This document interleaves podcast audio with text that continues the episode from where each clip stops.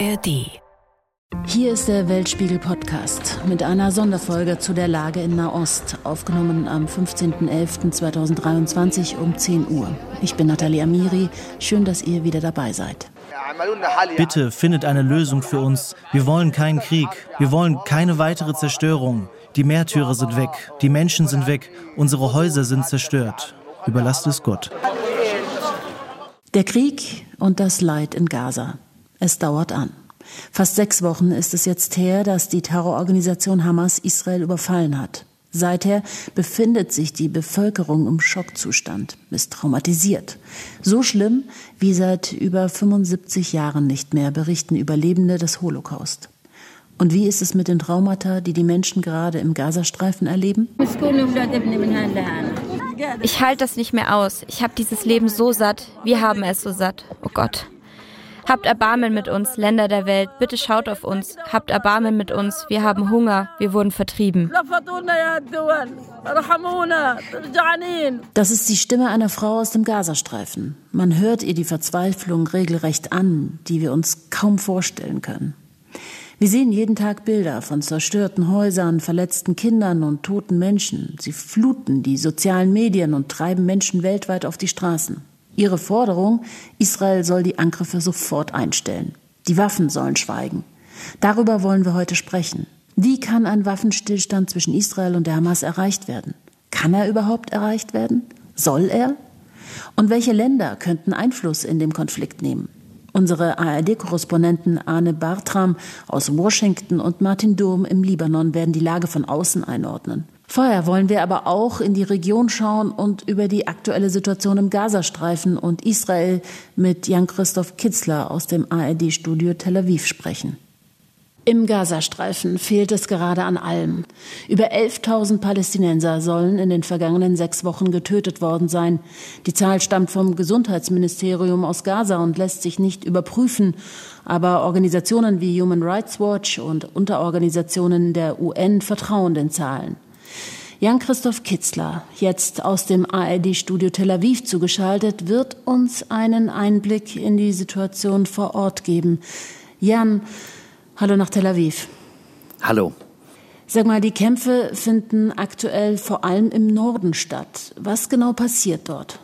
Ja, der Norden ist jetzt sozusagen das Schlachtfeld geworden, schon seit ein paar Tagen. Die Bodenoffensive konzentriert sich auf den Norden. Man hat in den letzten Tagen den Kreis um Gaza-Stadt, das ist der größte Ballungsraum im Norden, immer enger gezogen und ist jetzt sozusagen mittendrin in Gaza-Stadt. Es gibt im Norden Krankenhäuser, die nicht mehr arbeiten können. Es gibt überhaupt noch ein Krankenhaus in dem noch Patienten einigermaßen behandelt werden, aber auch da sieht es nicht mehr gut aus. Alle anderen Krankenhäuser mussten die Arbeit einstellen. Es gibt das größte Krankenhaus, was auch die Arbeit eingestellt hat, das Schifa-Krankenhaus mit normalerweise 1500 Betten, wo es immer noch hunderte Patienten geben soll, wo medizinisches Personal ist, wo tausende Leute sich aufhalten, weil sie denken, sie sind dort geschützter als an anderen Orten. Die israelische Armee sagt, darunter befindet sich die Kommandozentrale der Hamas und deswegen geht man da hart rein.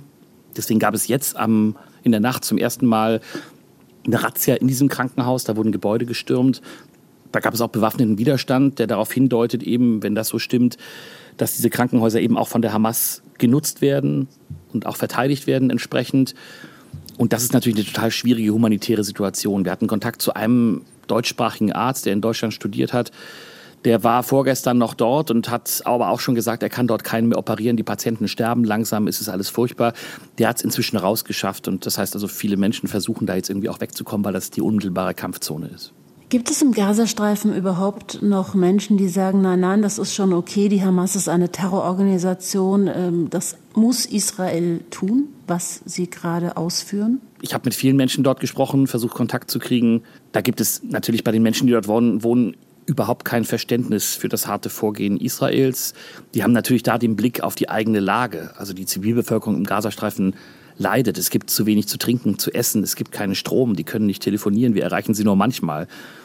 Die wissen von den vielen, vielen Menschen, die dort gestorben sind. Das heißt aber nicht, dass sie das unterstützen, was die Hamas getan hat. Ich habe mit Menschen gesprochen, die die Hamas hassen und die genau wissen, dass die Hamas mit ihrem Terrorangriff vom 7. Oktober die Menschen im Gazastreifen überhaupt erst in diese Lage gebracht hat, dass dieser Krieg jetzt geführt wird.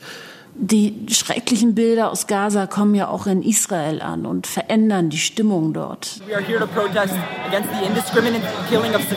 Wir protestieren gegen die Tötung von Zivilisten in den letzten Wochen durch die Hamas und die israelische Armee.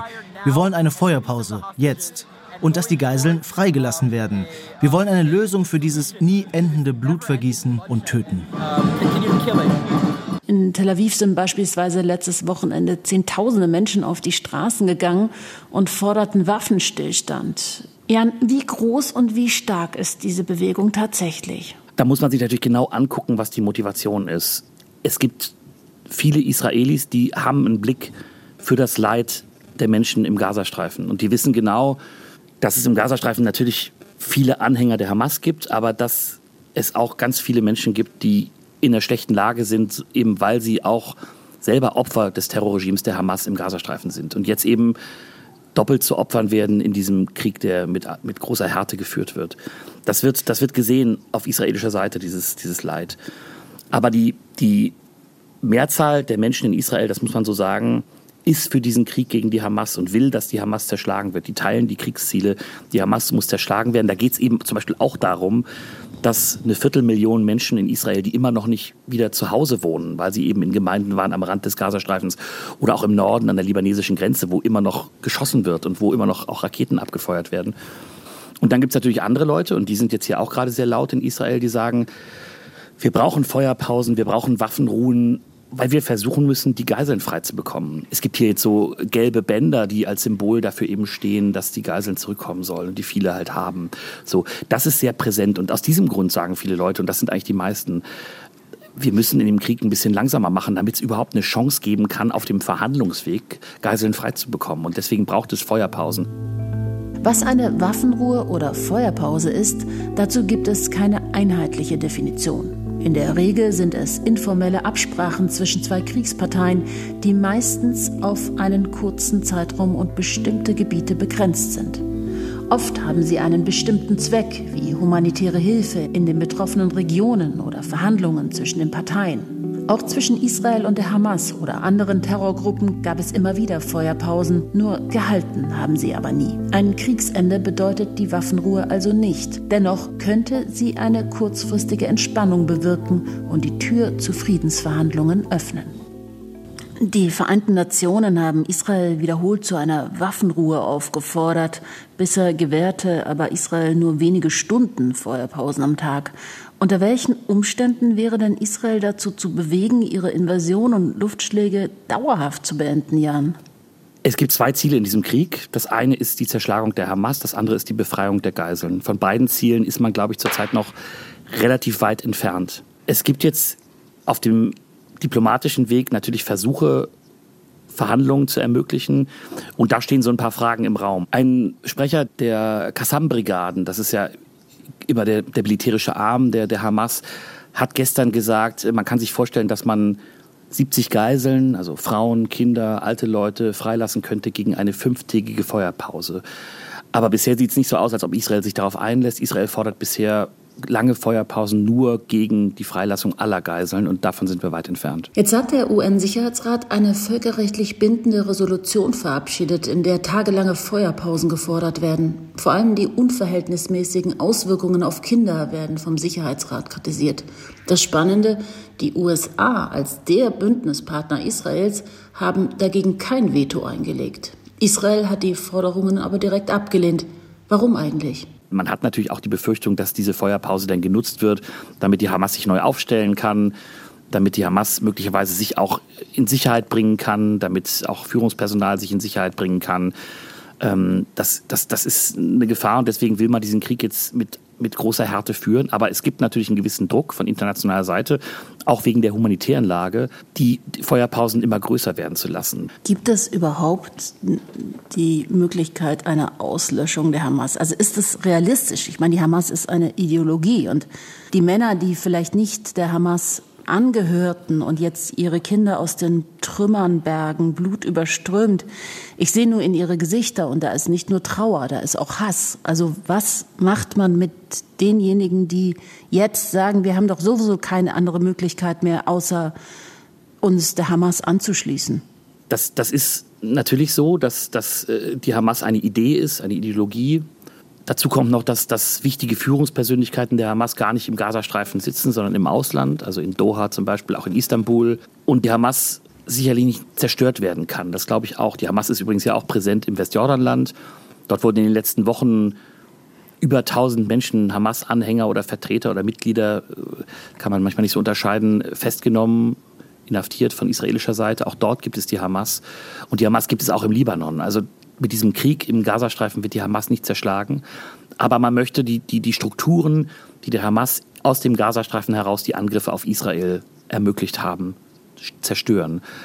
Wie könnten Sicherheitsgarantien für Israel aussehen? Schafft sich Israel gerade selbst einfach Sicherheitsgarantien, weil sie sagen, wir können so so nicht auf die Welt zählen? Also Israel verlässt sich auf jeden Fall zum Beispiel nicht auf die Vereinten Nationen. Die nimmt man als anti-israelisch wahr. Da gab es ja Äußerungen auch von Antonio Guterres, dem Generalsekretär der Vereinten Nationen, der relativ früh davon gesprochen hat, dass dieser Terror nicht aus dem luftleeren Raum entsteht, was meiner Meinung nach richtig ist und ein richtiger Satz ist, aber aus israelischer Sicht ist er viel zu früh gefallen, weil man eben noch sehr traumatisiert war und ist und das hat man sich verbeten. Von Vereinten Nationen Seite erwartet man da nichts.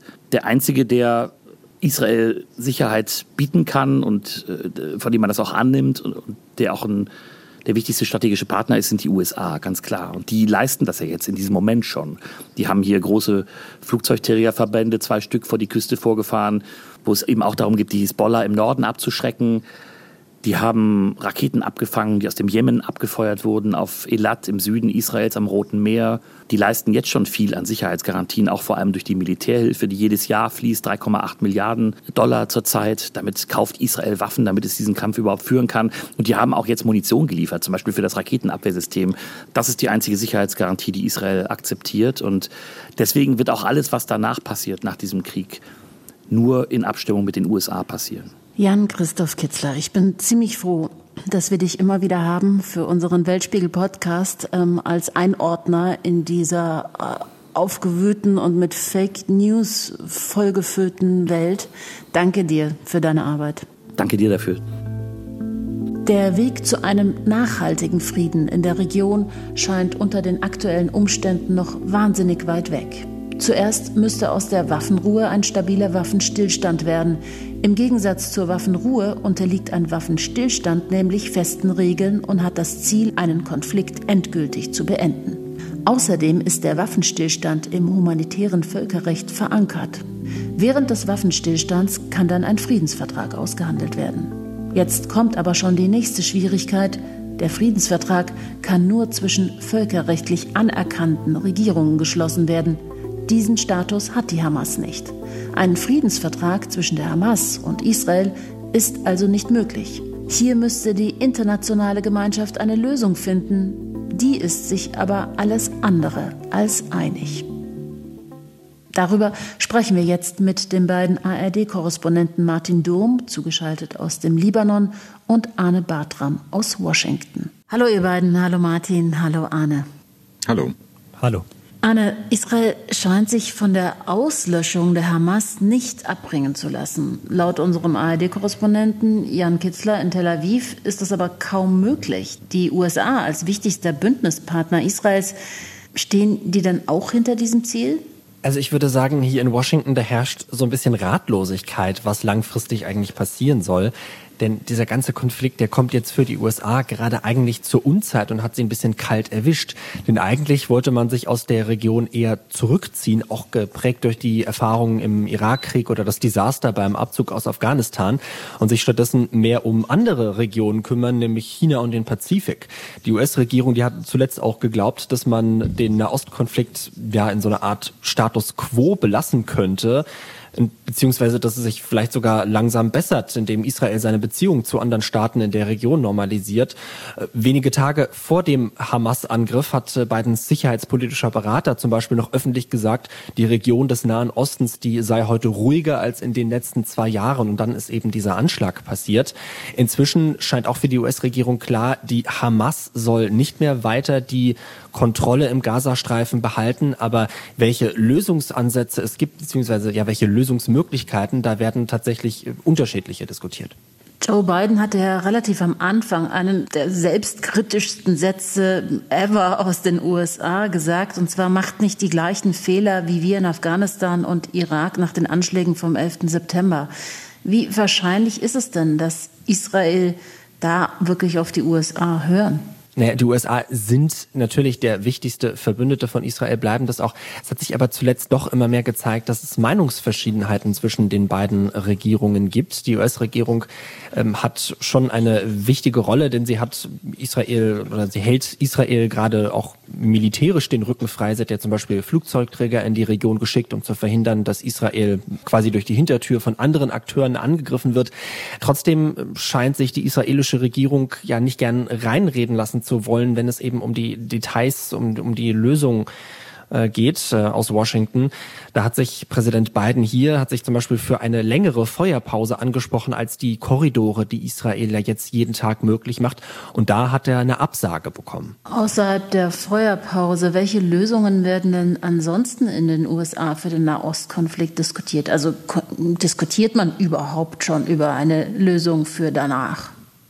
Ja, tatsächlich haben diese Diskussionen jetzt wieder angefangen. Klar scheint, dass diese Idee, den Status quo erstmal zu halten und Israel im Hintergrund mit anderen benachbarten Staaten verhandeln zu lassen, dass das offensichtlich so nicht funktioniert. US-Außenminister Blinken, der hat gesagt, zwei Dinge seien für ihn klar, nämlich einmal, dass die Hamas nach diesem Terroranschlag nicht mehr in Gaza regieren dürfe, aber, das war sein zweiter Punkt, die israelische oder eine israelische Besatzung, eine langfristige, das sei eben auch keine gute Idee. Und deshalb werden jetzt hier Vorschläge diskutiert, wie das die palästinensische Autonomiebehörde, die Macht in Gaza wieder übernehmen sollte. Und auch die Zwei-Staaten-Lösung, die wird jetzt wieder hier offensiver angesprochen. Und da kommen jetzt die arabischen Staaten vor allen Dingen ins Spiel, die ja auch in eine Lösung eingebunden werden müssen. Martin, gibt es denn da einen Staat, der die Verantwortung für den Gazastreifen und das Westjordanland übernehmen würde? Nein, den gibt es nicht. Das war ja auch deutlich beim letzten arabisch-islamischen Gipfel am vergangenen Wochenende in Riyadh. Man denkt da noch nicht ernsthaft über eine mögliche Friedenslösung an, denn die arabische Welt befindet sich in einem hochnervösen und explosiven Ausnahmezustand. Es gibt einen gemeinsamen Nenner unter den arabischen Staaten, das wurde auch bei diesem Gipfel deutlich.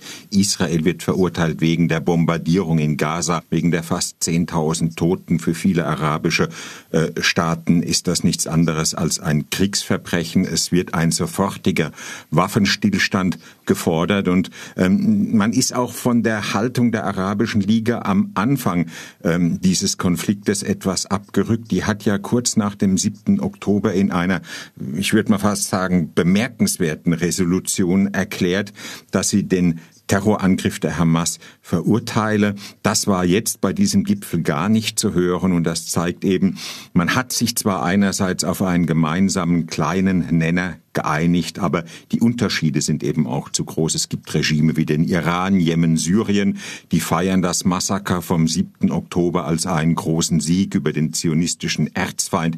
Und es gibt eben Länder wie äh, Ägypten, Jordanien, die einen Friedensvertrag mit Israel geschlossen haben, die seit Jahrzehnten versuchen, den auch mit Leben zu füllen. Aber das alles darf eben jetzt nur in gemäßigten Ton vorgetragen werden. Normalisierung mit Israel, das ist momentan ein ein Tabu. Dazu ist die arabische Straße, wie es immer wieder heißt, derzeit zu wütend. Wie siehst du das? Unter welchen Bedingungen wäre die Hamas überhaupt zu einer Waffenruhe bereit? Beziehungsweise kann es mit der Hamas überhaupt ähm, einen Friedensprozess geben? Wir haben vorher schon im Podcast gehört, dass es im Grunde genommen keinen Friedensvertrag geben kann mit der Hamas. Naja, das kann man sieht ganz direkt hier in Beirut fragen. Die Hamas hat hier im Süden der libanesischen Hauptstadt, also in Südbeirut, im Stadtteil Dahir, das ist ja sozusagen ähm, das Kernland der Hezbollah, wenn es da noch weiter Richtung Süden im Libanon geht. Dort hat die Hamas in einem dicht besiedelten Wohngebiet so eine Art Vertretungsbüro, da kann man reinspazieren. Man nimmt einen Aufzug, im vierten Stock gibt es eine große schwarze Tür, da klingelt man, dann geht die Tür auf und dann wird man freundlich begrüßt begrüßt mit Handschlag und da hält sie dann auch ihre Pressekonferenzen ab, in denen eben dann diese Bedingungen immer wieder genannt werden, nach denen du eben gefragt hast und diese Bedingungen sind für sie völlig klar. Sie kämen im Grunde auf eine Kapitulation Israels gleich. Die Hamas sagt, ähm, wir lassen die Geiseln frei, wenn ihr alle palästinensischen Häftlinge freilasst und ähm, wenn ihr die Bombardierung im Gazastreifen sofort einstellt, dann ähm, kann man eventuell tatsächlich darüber reden, wie das nun weitergehen will. Das kommt auch darauf an, mit welchem Hamas-Führer man redet. Ich habe ähm, bei der Pressekonferenz eines ähm, wichtigen Mannes im politischen Büro der Hamas teilgenommen, Razi Hamid. Der hat im Grunde nichts anderes erklärt, als wir brauchen nicht nur einen 7. Oktober, sondern wir brauchen drei, vier, um Israel letztendlich vernichten zu können. Dann gibt es andere, eher gemäßigte, ähm, mit dem habe ich auch geredet, ähm, ähm, die erklären, wir müssen in einen politischen Prozess einsteigen.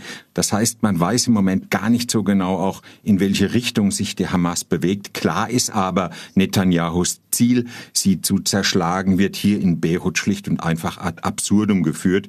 Denn hier gibt es die Hamas, hier läuft sie durch die Straße, hier ist sie präsent. Das Gleiche gilt ja auch für Katar, wo der Hamas-Führer Ismail Haniya seine Residenz hat. Also die Hamas wird weiterleben, auch dann, wenn ihr im Gazastreifen das Rückgrat gebrochen wird. Und Katar gilt als einflussreiche Macht, wenn es um die Hamas geht. Könnte die Hamas zu einem Waffenstillstand durch Katar bewegt werden? Ich bin nicht im Kopf der Unterhändler in Katar, die derzeit wirklich mit Sicherheit vieles, vieles tun, um so etwas wie einen Deal für die Geiseln im Gazastreifen auszuhandeln. Aber das wird eben nicht möglich sein, glaube ich, ohne die Freilassung von Hunderten von Palästinensern. Katar ist ja schon so etwas wie ein Phänomen. Es ist im Grunde ein janusköpfiges Emirat. In Katar gibt es, wir haben das schon gesagt, eben ähm, die Residenz des Hamas-Führers Ismail Hania. In Katar gab es auch ja die Residenz von Taliban-Führern. Ich glaube, das ist auch so ein bisschen das Modell, an dem man jetzt entlang sich hangen kann. Katar hat ja gleichzeitig mit den Taliban in Afghanistan enge, enge Kontakte gepflegt, aber gleichzeitig auch zum Westen.